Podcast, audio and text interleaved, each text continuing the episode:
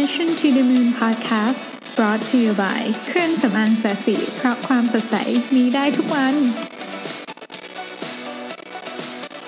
สวัสดีครับ ยินดีต้อนรับสู่ Mission to the Moon Podcast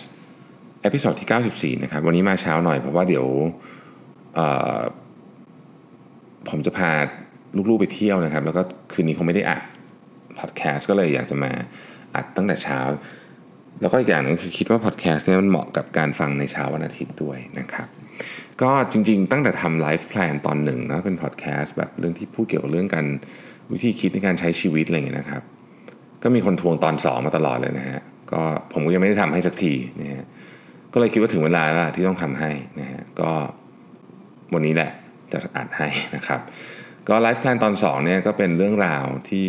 เป็นวิธีคิดในการใช้ชีวิต ซึ่ง ส่วนใหญ่เราก็รู้หมดอยู่แล้วแหละนะฮะแต่ว่าผมอยากจะเอามารวบรวมให้อีกสักรอบหนึ่งว่า มันมันมีอะไรบ้างที่ผมรู้สึกว่าเออผ่านมาแล้วอยากจะเล่าให้ฟัง แล้วก็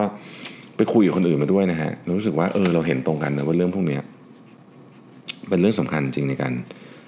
ใช้ชีวิตแล้วก็ใช้ชีวิตให้มีความสุข หรืออาจจะเรียกว่าสำเร็จในเวอร์ชันของเราด้วยนะครับ เรื่องแรกคือ attitude ครับ attitude เนี่ยเป็นเป็นของที่เราต้องควบคุมมันเองนะ คือเราเป็นเจ้าภาพของ attitude ในชีวิตเรานะฮะถ้าเราไม่เป็นเจ้าภาพเดี๋ยวคนอื่นจะมีจะมาเป็นเจ้าภาพให้นะฮะ attitude คืออะไร แปลเป็นแบบภาษาง่าย ๆก็คือ สิ่งที่คุณสิ่งที่คุณเชื่อเกี่ยวกับกับชีวิตอะถ้าคุณรู้สึกว่าชีวิตนี้แม่งไม่แฟร์เลยว่ะนะทำไมคนนั้นถึงได้อย่างนี้คนนี้ถึงได้อย่างนั้นทำไมใช้ไม่ได้ คุณก็จะไม่มีวันได้เลยครับคุณก็จะไม่ได้ แต่ถ้าเกิดคุณคิดว่าชีวิตนี้เต็มไปด้วยโอกาส แม้ในวันที่มืดมนที่สุดนะเดี๋ยวก็จะมีคนยื่นโอกาสมาให้คุณ มันเป็นแบบนั้นจริง ๆ ตอนแรกผมก็ไม่ค่อยอินนะกับไอ้เรื่องเนี้ยจริงๆ มันไม่มีอะไรให้อินหรอกมันก็คือเรื่องจริงอะ่ะคือถ้าเกิดคุณเชื่อยังไงอะครับ เดี๋ยวสักพักหนึ่งคุณจะมองเห็นนะมันก็คือการทำงานของสมองอะมันคือ คือถ้าเกิดคุณเชื่อว่าเฮ้ยโอกาสมันมีอยู่เต็มไปหมดโอกาสมีอยู่เต็มหมดสมองคุณจะเริ่มมองหาโอกาส ผมคิดว่ามันลักษณะคล้ายๆกับว่า เวลาคุณอยากจะซื้อรถอะไรสักคันหนึ่งอะนะฮะมันจะเริ่มมันจะเริ่มมองหา สมองคุณจะเริ่มมองหารถคันนั้น แล้วคุณจะเริ่มมองเห็นรถคันนั้นเยอะเป็นพิเศษนะฮะอย่างช่วงเนี้ยผมผมก็ผมกำลังศึกษารถมาสด้าอย่างเงี้ยเป็นต้นนะยกตัวอย่างไม่ได้ค่าสปอนเซอร์นะแค่แค่เล่าให้ฟังเฉยๆนะฮะช่วงนี้ผมรู้สึกว่าแบบเฮ้ยผมเริ่มเห็นรายละเอียด ของรถมาสด้ารุ่นต่างๆ ที่ผมไม่เคยสังเกตมาก่อน ว่าแบบเฮ้ยมาสด้ารุ่นนี้มันแตกต่างจากรุ่นนี้ ไม่ใช่เฉพาะตัวรุ่นนะแต่ว่ารุ่นย่อยของมันด้วยแตกต่างกันยังไง ชีวิตก็คล้ายๆกันนี่อาจจะเป็นการเปรียบเทียบที่ตลกมากแต่ว่าเฮ้ยมันเป็นอย่างนั้นจริงๆ คือ เมื่อคุณเริ่มมองหาอะไรคุณเชื่ออะไรเนี่ยนะฮะเดี๋ยวเดี๋ยวเดี๋ยวสมองมันจะค่อยๆ คล้ายๆกับจัดเรียงข้อมูลมาให้คุณเอง เพราะฉะนั้นระวัง attitude ของตัวเองให้ดีนะนะระวังให้ดี ว่ามันจะพาคุณไปที่ไหน ข้อที่ 2 พูดเรื่องเกี่ยวกับความผิดพลาดครับ สิ่งที่ทำให้ทุกมนุษย์ทุกคนทำผิดพลาดหมด สิ่งที่ทำให้ความผิดพลาดแตกต่างกัน คือวิธีการที่เราทำหลังจากที่เราทำผิดนะเราได้ยินคำประเภทนี้เยอะ ความผิดพลาดเป็นบันไดสู่ความสำเร็จนะจริง ๆ ไม่มีความผิดพลาดหรอกเป็นสิ่งที่เราได้เรียนรู้อะไรแบบนี้นะฮะคำพวกนี้ได้ยินเยอะ ซึ่งก็จริงก็เป็นเรื่องจริง แต่ว่าเรื่องที่จริงกว่านั้น หรืออาจจะเป็นเรื่องที่คนไม่ค่อยพูดถึงนะครับ ก็คือเวลาทำผิดแล้วต้องทำอะไรต่อ ต้องทำอะไรต่อ ถ้าคุณอยากจะเรียนรู้จากความผิด ถ้าคุณอยากให้มันเป็นบันไดสู่ความสำเร็จของคุณจริง ๆ สิ่งที่คุณต้องทำต่อทันทีเลยคือ คุณต้องรับผิดชอบต่อความผิดนั้นคำว่ารับผิดชอบเนี่ยขออธิบายเพิ่มเติมนิดนึงนะฮะ definition ของคำว่ารับผิดชอบเนี่ยมีด้วย คือ คุณต้องรับผิดชอบ 100%ไม่ใช่ 99 และแน่นอนไม่ใช่ 50 ไม่ใช่ 90 ไม่ใช่ 95 100 ถ้าคุณรู้สึกแม้แต่เพียงนิดเดียวว่าเออเออฉันรับผิดชอบก็ได้ แต่ว่าฉันขอโยนความผิดสักนิดนึงไปให้คนอื่นเนี่ยนะคุณจะไม่ได้เรียนรู้อะไรจากความผิดพลาดครั้งนั้น หรือถ้าได้เรียนรู้ก็เรียนรู้น้อยมาก และมันเป็นการเสียโอกาสในชีวิตอย่างยิ่ง เพราะเรื่องที่ผิดไปแล้วคุณทำอะไรกับมันไม่ได้ แต่สิ่งที่คุณทำได้คือคุณจะได้เรียนรู้จากมันหรือเปล่า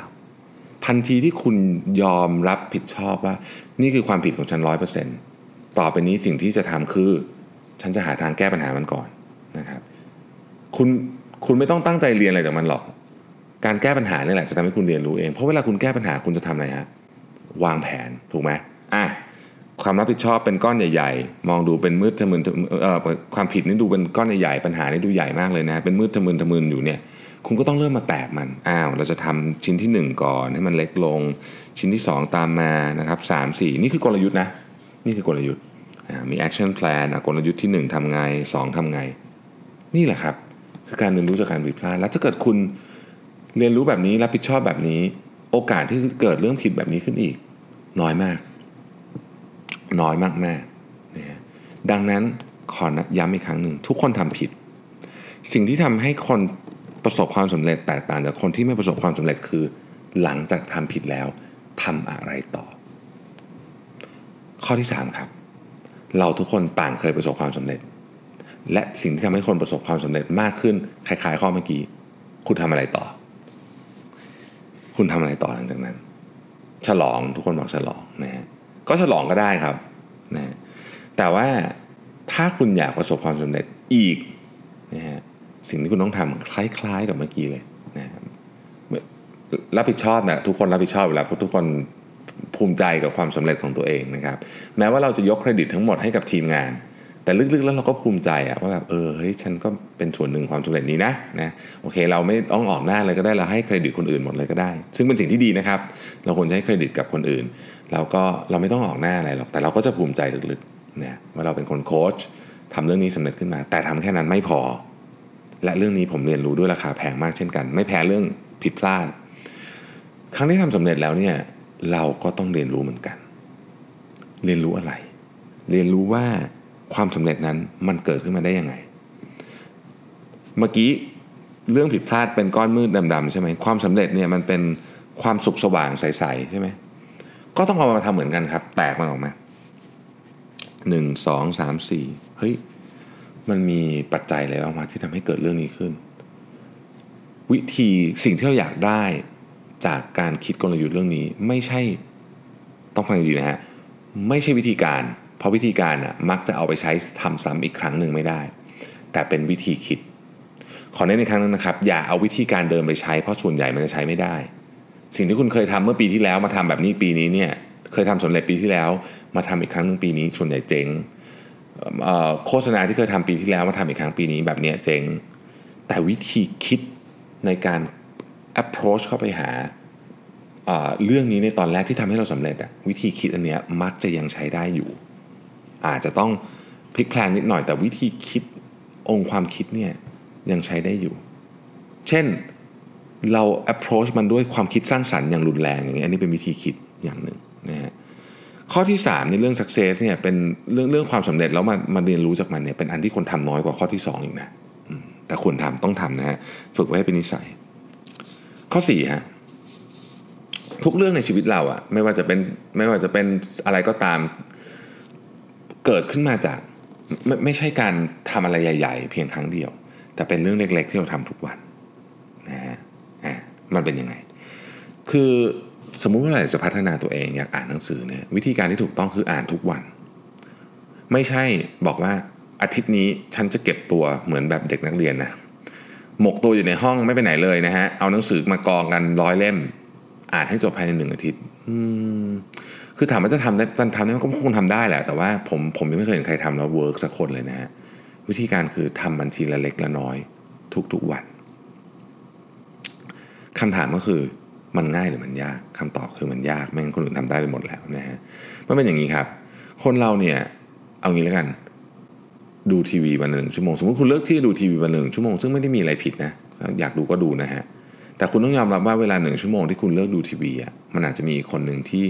เลือกอ่านหนังสือหนึ่งชั่วโมงเหมือนกันอะมาดูความแตกต่างเรื่องเล็กมากเลยหนึ่งชั่วโมงในการดูทีวีนะทำไมฉันดูทีวีไม่ได้หนึ่งชั่วโมงฉันทำงานมันเหนื่อยตายไปแล้วก็ดูก็ได้ครับแต่จะให้ดูสิ่งที่แตกต่างกัน วันหนึ่งมีหนึ่งชั่วโมงในการดูทีวีใช่ไหมปีหนึ่งก็มี 365 ชั่วโมงนะครับผมเคยไปทำวิจัยอันหนึ่งแบบทำเองนะแบบบ้านๆเนี่ยนะฮะคนคนหนึ่งใช้เวลาในการอ่านหนังสือ โดยเฉลี่ยเล่มละประมาณ 3 ชั่วโมงครึ่งนะโดยเฉลี่ยนะบางเล่มก็น้อยกว่านี้บางเล่มก็เยอะกว่านี้แต่เฉลี่ยประมาณ 3 ชั่วโมงครึ่งนะครับอันนี้ไม่ได้อ่านเร็วนะอ่านธรรมดา 3 ชั่วโมงครึ่งดังนั้นถ้าเกิดทุกคนอ่านหนังสือวันละหนึ่งชั่วโมง คุณจะอ่านในปีละร้อยเล่มคุณดูทีวีคุณก็คงจะดูได้เยอะเลยแหละนะฮะสามวันละหนึ่งชั่วโมงเนี่ยแต่ว่าถ้าคุณเลือกอ่านหนังสือเนี่ยคุณจะอ่านได้ร้อยเล่มนะฮะสิบปีก็คือพันเล่มสิบปีคือพันเล่ม หนังสือพันเล่มเนี่ยเยอะมาก พันเล่มเขาไม่ได้แค่อ่านหนังสือเฉยๆถูกไหมแต่เขาอ่านหนังสือเสร็จแล้วเขาอ่านหนังสือเสร็จเขาเอาความรู้นั้นกลับไปพัฒนางานของเขาสิ่งที่เขาทำอยู่ แล้วเขากลับมาไปเจออะไรในงานเขากลับมาอ่านหนังสือใหม่ แล้วกลับไปพัฒนางานนะฮะไปเรื่อยๆ พอสิบปีผ่านไป เรากลับมามองย้อนเฮ้ยทำไมเพื่อนเราคนนั้นตอนนั้นเริ่มต้นมาพร้อมกันเลยเว้ยทำไมวันนี้เขาถึงไปไกลกว่าเราเยอะ มันอาจจะเป็นเพราะว่าเราดูทีวีวันหนึ่งชั่วโมงเขาอ่านหนังสือวันละหนึ่งชั่วโมงก็ได้ แค่นี้เองนะฮะแค่นี้เอง หรือวันหนึ่งเราไปงานเลี้ยงรุ่น นะครับเราไปงานเลี้ยงรุ่น ผ่านไป 20 ปีแล้วโอ้ทุกคนดูแบบแก่ลงอะนะธรรมดานะสังขารแต่มันมีอยู่คนหนึ่งอะทำไมมันดูแบบหน้าเหมือนเดิมเลยอะหุ่นก็ดีดู firm ดูแข็งแรง ก็เขาออกกำลังกายวันหนึ่งชั่วโมงอะออกกำลังกายวันหนึ่งชั่วโมง ก็พอแล้วเหรอก็เขาออกกำลังกายหนึ่งชั่วโมงทุกวันนะฮะมา 20 ปี ก็เท่าไหร่อะ สองหมื่นชั่วโมง โดยประมาณไม่ใช่สิ เยอะกว่านั้น ปีละสามร้อยสิบห้าชั่วโมง ถูกไหมสิบปีก็สามพันชั่วโมงเออไม่ใช่สองหมื่นชั่วโมงเจ็ดพันกว่าชั่วโมง ก็นั่นแหละ ก็ทำให้เขา ไม่เหมือนคนอื่นในรุ่น ชีวิตมันเป็นการสะสมของเรื่องเล็กๆ น้อยๆ ไม่ใช่เรื่องใหญ่ ๆ เรื่องเดียว คุณมาออกกำลังกายทีหนึ่ง ผมให้คุณออกกำลังกายอาทิตย์หนึ่งเเดือนหนึ่งสองวันวันละยี่สิบสี่ชั่วโมงเลยอะคุณทำไม่ได้หรอกเราไม่ได้ออกแบบเป็นอย่างนั้นนะเพราะฉะนั้นชีวิตคุณในวันนี้ไม่ว่าคุณจะอายุเท่าไหร่ก็ตามเนี่ยนะฮะในอีกสิปีข้างหน้าเนี่ยสิ่งที่จะตัดสินคุณคือสิ่งที่คุณเลือกทำเรื่องเล็กๆ ในวันนี้ ถ้าคุณเลือกทำในสิ่งที่มันทำให้ชีวิตคุณดีขึ้นสิบวันยี่สิบวันเดือนหนึ่งสองเดือนไม่เห็นผลแล้วมันจะเห็นผลกันตอนยาว เช่นเดียวกันกับ ถ้าคุณเลือกทำในสิ่งที่ชีวิตคุณแย่ลง มันก็จะเห็นผลในระยะยาวเหมือนกัน ผมถึงบอกไงว่าหนังสือเรื่อง power of habit อะมันเป็นหนังสือที่โคตรดีเลย และเปลี่ยนชีวิตคนไปเยอะมากวันก่อนผมเพิ่งคุยกับน้องส้มในพอดแคสต์ตอนที่ 92ของเรานะว่าหนังสือเล่มนี้เปลี่ยนชีวิตคนไปเยอะมากจริง ๆนะครับ ข้อที่ 5 ครับ ถ้ามันมีถนน 2 เส้นนะคือถนนเส้นที่ง่ายกับเส้นที่ยาก หรือบางทีผมชอบเรียกว่า high road กับ high road กับ low road นะฮะให้เลือกไปเส้นที่ยาก พยายามเลือกไปเส้นที่ยากเสมอ ในความหมายนี้ไม่ได้หมายความว่า อย่าคิดทำอะไรง่ายๆนะเป็นอีกอีกอีกอีกเรื่องหนึ่งคือคือมันจะมีบางอย่างที่เป็นโปรเจกต์ยากๆ แต่เราควรจะหาวิธีง่ายๆ ในการทำมัน อันนั้นเป็นสิ่งที่ดีนะครับ อันนั้นคือการใช้ความความคิดสร้างสรรค์อะไรเงี้ยแต่ในความหมายของที่ผมจะพูดคืออย่างนี้ฮะสมมุติว่า เราอยากจะลงทุน เรามีเงินก้อนหนึ่งเรามีเงินล้านหนึ่งอยากลงทุนนะเราชอบจะเห็นกระทู้แบบนี้ในพันทิปนะมีเงินล้านหนึ่งทำอะไรดีนะฮะถนนเส้นง่ายคืออย่างนี้ฮะเอ้ย ได้ยินเพื่อนเขาคุยกันอนะบอกว่าเฮ้ยตอนนี้ซื้อบิตคอยดี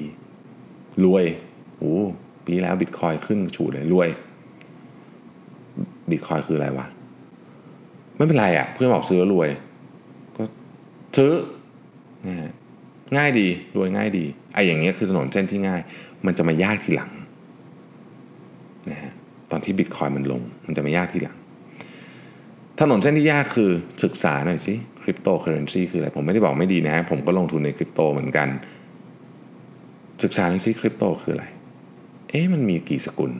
นะฮะแล้วมันถูกสร้างขึ้นมาอย่างไง เบื้องหลังมันเป็นยังไง พอศึกษาตอนแรกมันยากถูกไหม แต่คุณจะเลือกลงทุนที่ถูกต้องบางทีอาจจะไม่ใช่บิตคอยก็ได้จะเป็นอย่างอื่น ชีวิตเป็นแบบนี้จริงๆนะถ้าคุณเลือกอะไรที่แบบง่ายๆ ตอนแรกเดี๋ยวมันจะไปยากตอนหลัง แต่ถ้าคุณเลือกที่จะลงทุนลงแรงกับเวลาให้มันยากก่อนในตอนแรกเนี่ยนะฮะเดี๋ยวตอนหลังมันจะง่าย ข้อที่ 6 ครับ คุณเนี่ยเป็นกระจก ที่ส่องคนรอบๆตัวคุณ และกลับกันคือ คุณใช้เวลาใครเยอะคุณจะสะท้อนภาพของคนนั้นเลยนะฮะอันนี้เป็นบทเรียนที่แบบโคตรราคาแพงเลย โคตรราคาแพงเลย เพราะมันมากับอีกมิติหนึ่งคือเวลานี่คนที่อยู่รอบตัวคุณเนี่ยจะเป็นกระจกสะท้อนตัวคุณแล้วคุณเชื่อไหมว่าสิ่งแวดล้อมเนี่ยมันมีอิทธิพลกับคุณสูงที่คุณคิดเยอะมากๆ สูงที่คุณคิดเยอะมาก ถ้าคุณคิดว่าคุณเป็นคนที่แบบจิตแข็งสุดๆ ไม่ว่าใครจะเป็นยังไงก็ตามฉันก็จะเป็นของฉันแบบนี้เนี่ย คนส่วนใหญ่ไม่เป็นอย่างนั้นนะครับ ผมไม่เถียงว่ามีคนเป็นอย่างนั้นมีมี แต่ว่าคุณเนี่ยเป็นคนที่ คุณจะสะท้อนภาพของคนที่อยู่รอบตัวคุณเยอะมากหมายความว่าเราคนที่เราใช้เวลาด้วยเยอะเนี่ย ก็คือสิ่งแวดล้อมของเราจะสร้างสภาวะทางจิตให้เรา เช่น ถ้าสมมติว่าเราเป็นคนที่รู้สึกมีความกลัวนะมีความ ขี้กลัวไม่กล้าทำอะไรอย่างเงี้ยนะครับ แล้วคนรอบๆคุณให้คำแบบเหมือนกับยืนยันนะว่าเออมันเป็นสิ่งที่ดีแล้ว ควรจะต้องกลัวแหละ กลัวเยอะๆดี คุณก็จะกลายเป็นคนขี้กลัว โดยที่คุณรู้สึกว่า เออ ก็ถูกต้องแล้วนี่หว่า เพราะว่าคนรอบๆฉันบอกว่ามันถูก ในทางกลับกันถ้าเกิดคนรอบคุณรอบตัวคุณเนี่ยพยายามท้าทายหรือ challenge คุณตลอดเวลา ไม่ใช่ท้าทายแบบกวนประสาทนะท้าทายแบบดีๆอะว่าแบบเฮ้ย ลองสู้กับความกลัวของเธอดูไหม ลองก้าวออกมาจาก comfort zone เธอดูสิ คุณก็จะพยายามทำเหมือนกัน เพราะคุณรู้สึกว่านั่นคือสิ่งที่ถูกต้องที่จะทำดังนั้นเนี่ยนะครับ เลือกคนที่อยู่รอบตัวให้ดี อยากเป็นคนที่มั่นใจใช่ไหม ก็เลือกคนที่มีความมั่นใจสูงให้อยู่รอบตัวคุณ อยากเป็นคนที่รู้จักตัวเองเยอะๆใช่ไหม ก็เลือกคนที่รู้จักตัวเองเยอะๆรอบตัวคุณนะครับ อยากเป็นคนที่มีนิสัยชอบพัฒนาตัวเองใช่ไหมเลือกคนที่ชอบพัฒนาตัวเองอยู่ใกล้ๆคุณนะครับ ถ้าคุณมีเพื่อนทั้งกลุ่มชอบวิ่งหมดเนี่ยมันมันยากมากที่คุณจะไม่วิ่งอย่างนี้กัน สิ่งที่น่าสนใจกว่านั้นก็คือ เมื่อถึงเวลาในบางกรณีมันมีเวลาด้วย ที่คุณจะต้องก้าวออกมาจากความสัมพันธ์กับบุคคลคนนั้น คุณต้องรู้และต้องก้าวออกมาให้ได้ ในบางช่วงของชีวิตเนี่ย คนบางประเภทมีประโยชน์กับเรานะครับ แต่ว่าถึงจุดหนึ่งอะมันจะเป็นสิ่งที่ทำลายเราหรือทำร้ายเรา ไม่ได้หมายความว่าคุณจะจะแนะนำให้คุณไปใช้ประโยชน์จากการคบหาคนอื่น เพื่อประโยชน์ส่วนบุคคลนะ แต่ว่าสิ่งที่ผมต้องการจะบอกก็คือว่าเมื่อคุณรู้สึกว่าความสัมพันธ์เนี้ยกับคนเนี่ยนะฮะกับคนคนใดคนหนึ่ง หรือคนกลุ่มใดกลุ่มหนึ่งเนี่ยมันเริ่มไม่ดีละ มันเริ่มทำให้คุณไปในเส้นทางที่คุณไม่อยากจะไปเนี่ยนะฮะ คุณต้องกล้าที่จะถอยออกมา แล้วบอกเขาตรงๆก็ได้นะครับ มันไม่ใช่เรื่องผิดแปลกอะไรเราอาจจะห่างกันมากขึ้น แต่ที่ท้ายที่สุดแล้วเนี่ยชีวิตเราเนี่ยเราต้องเป็นคนควบคุมหางเสือด้วยตัวเองนะข้อที่ 7. การเปลี่ยนแปลงเป็นสิ่งที่หลีกเลี่ยงไม่ได้เลยจริง ๆนะครับ แต่ว่าถ้าเราพยายามยิ่งต้านมันเท่าไหร่นะฮะมันจะนำมาซึ่งความเจ็บปวดมากเท่านั้น ทั้งในเรื่องความทั้งในเรื่องธุรกิจ ทั้งในเรื่องส่วนตัว เพราะฉะนั้นแทนที่เราจะรอให้ความเปลี่ยนแปลงเกิดขึ้นกับเรา แล้วเราต้องตั้งรับมือกับมันเนี่ยนะเราลองออกไปเดินหาความเปลี่ยนแปลงดูไหมเพราะยังไงมันก็มาอยู่แล้ว ก็ลองออกไปหามันเลยนะถ้าเรามีอ t t i t u d e แบบนี้นะฮะผมเชื่อว่าชีวิตเราอะมันจะท้าทายขึ้นเยอะ ไม่ได้หมายความว่าให้คุณออกไปเปลี่ยนอะไรทุกอย่างทุกวันนั้นมันเหนื่อยกันไปถ้าทำแบบนั้น แต่ว่าให้เราเตรียมพร้อมสำหรับการมองหาโอกาส ที่เราคิดว่าเฮ้ยเรื่องนี้น่าสนใจ ผมนี่เป็นคนที่ทำธุรกิจถูกไหมนะฮะแต่ว่าผมเนี่ยไม่เคยคิดเลยนะว่าสิ่งที่เราทำเมื่อปีที่แล้วแล้วปีนี้จะทำได้อีก เราก็เปลี่ยนแปลงตลอดเวลา ไม่ใช่เปลี่ยนเรื่องกับคือคือคนชอบบอกว่าเอ๊ะคือการออกสินค้าใหม่ทำธุรกิจใหม่ใช่ไหมไม่ใช่ มันคือเปลี่ยนแปลงความสัมพันธ์กับลูกค้า ความสัมพันธ์กับลูกน้องความสัมพันธ์กับคนภายในความสัมพันธ์กับทีมงาน แบบนี้ เราต้องเรียนรู้และเติบโตขึ้น นี่คือเหล่านี้คือความเปลี่ยนแปลงทั้งสิ้น มันเป็นเรื่องเล็กๆน้อยๆที่ ถ้าเราไม่มองในรายละเอียด เราจะไม่เห็นเลยนะว่าเฮ้ยมันต้องเปลี่ยนแล้วมันต้องถูกเปลี่ยนด้วยนะครับคำถามที่ง่ายที่สุดที่อยากจะเช็คเรื่องนี้กับตัวเองก็คือ เราเราวันนี้กับเราเมื่อสามเดือนที่แล้วเนี่ยเป็นคนดีขึ้นปะฉลาดขึ้นหน่อยในความหมายความว่าฉลาดขึ้นเนี่ยผมผมอยากใช้ภาษาอังกฤษนึงคือ wiser หรือเปล่า คือคุณคือคุณไม่ได้ฉลาดแบบเก่งขึ้นน่ะแต่ว่าคุณรู้จักโลกมากขึ้นหรือเปล่านี่ฮะข้อสุดท้ายแล้วครับ ข้อ 8 มนุษย์เราทุกคนเนี่ย มันจะมีเสียงเล็ก ๆ ในหัว อันนี้ไม่ใช่เสียงที่บอกว่าแบบให้ไปบีบคอคนข้างบ้านหรืออะไรอย่างงี้นะไม่ใช่อย่างนั้นนะฮะมันจะเป็นเสียงเล็ก ๆ ในหัวที่ ที่เป็นเสียงของเราเอง เป็นเสียงแห่งความเชื่อของเรานะฮะ เสียงเนี้ยมันจะเบามากเลยนะเบาแบบเบาๆนะฮะเพราะมันโดนเสียงชาวบ้านกบหมดเลยไงเสียงพ่อแม่เสียงเพื่อน เสียงสามีเสียงภรรยาเสียงอะไรแบบนี้กลบหมดเลยนะครับ แต่ไอเสียงของเราในใจเล็ก ๆ ของเราเนี่ยเบาๆเนี่ยนะฮะเชื่อไหมไอเสียงนี้ถูกตลอดเลย แต่เราไม่ค่อยฟังมันอะแปลกเราไม่ค่อยฟังมัน เรารู้สึกว่า เออเรา เราโดนกดดันจากเสียงของคนอื่นมากกว่า เราก็เลยปล่อยปล่อยให้ให้เสียงนี้มันค่อยๆเงียบหายไปนะครับ แต่เสียงเนี้ยรู้ตลอดเลยว่าเราควรทำอะไรนะเรารู้จักเสียงนี้ทุกคนอะทุกคนพอผมพูดทุกคนนึกออกทันทีนะฮะมันจะพยายามยกมือแล้วพยายามขอพูด แต่มันจะโดนเราบอกว่า ไม่อะเพราะเสียงของคนอื่นน่ะดังกว่าเสียงของเธอเยอะนะอย่าให้เสียง ของคนอื่นดังกว่าเสียงในใจของเรานะ เราต้องตั้งใจฟังด้วยว่า จริง ๆ แล้วเนี่ยชีวิตของเราเราอยากได้อะไร เพราะชีวิตของเราสั้นมากนะครับ ชีวิตของเราสั้นมาก เราต้องทำในสิ่งที่เราอยากทำแล้วมันอาจจะเป็นวิธีเดียวเลยมั้ง ที่จะทำให้เรามีความสุขได้ จริงๆนะครับดังนั้นสิ่งที่ผมอยากจะฝากไว้ก่อนจะลาจากกันใน episode นี้ก็คือ ย้ำอีกครั้งหนึ่งฮะอย่าปล่อยให้เสียงใครรอบๆตัวเราอะดังกว่าเสียงในใจของเรา เราต้องฟังเสียงของเราเองว่า ตัวเราเองเนี่ยไอเสียงเล็กๆนั้นที่ขอยกมือตลอดเวลาขอพูดหน่อยขอพูดหน่อยอะแต่เราไม่เคยฟังเลยอะเขาจะบอกเราว่าอะไร เราเชื่อเถอะครับว่าเสียงนั้นน่ะจะทำให้คุณน่ะมีความสุขได้ ขอบคุณที่ติดตาม Mission to the Moon Podcast นะครับ เราพบกันใหม่พรุ่งนี้ ขอย้ำอีกครั้งว่าคืนนี้ไม่มีนะฮะเพราะมาตอนเช้าแล้วนะฮะ นี่คือตอน episode ของวันอาทิตย์ที่ 22 กรกฎาคมสำหรับของเมื่อวานนี้ก็ลงมาให้เหมือนกันตอนกลางคืน เพราะฉะนั้นถ้าใครยังไม่ได้ฟังของเมื่อวานก็ย้อนกลับไปฟังของเมื่อวานได้นะครับ ขอบคุณมากครับ สวัสดีครับ